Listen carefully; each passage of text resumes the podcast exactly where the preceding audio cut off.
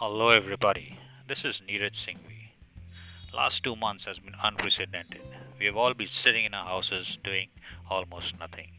Few people are trying, few people are sharing, few people are enjoying. But most of us are actually sitting and doing nothing. And during this time, we have in our group been participating, not participating, and a lot of people have just stayed silent.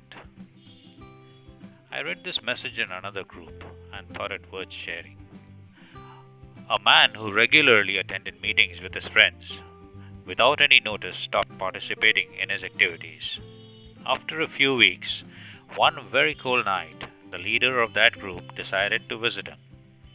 He found the man at home, alone, sitting in front of a fireplace where a bright and cozy fire burned. Guessing the reason for the visit, the man welcomed the leader there was a great silence. The two men watched the dancing flames around the logs that crackled in the fireplace. After a few minutes, the leader, without saying a word, examined the embers that formed and selected one of them, the most incandescent of all, removing it to the side of the brazier with a pair of tongs. Then he sat down again. The host was paying attention to everything, fascinated but restless. But before long, the lone ember flame subsided until there was only a momentary glow and the fire suddenly went out.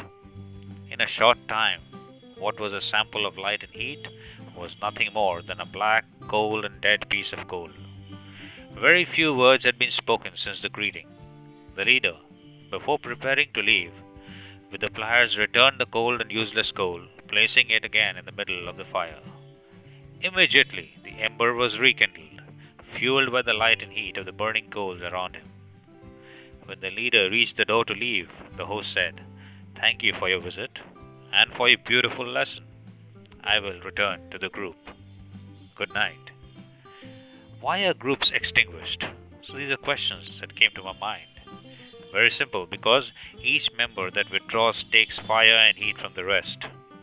It is worth reminding members of a group that they are part of the flame it is good to remind you that we are all responsible for keeping each other's flames burning, and we must promote the union between all so that the fire is really strong, effective, and lasting. It does not matter if sometimes we are bothered by so many messages reached that reach uh, the chat. What matters is to be connected.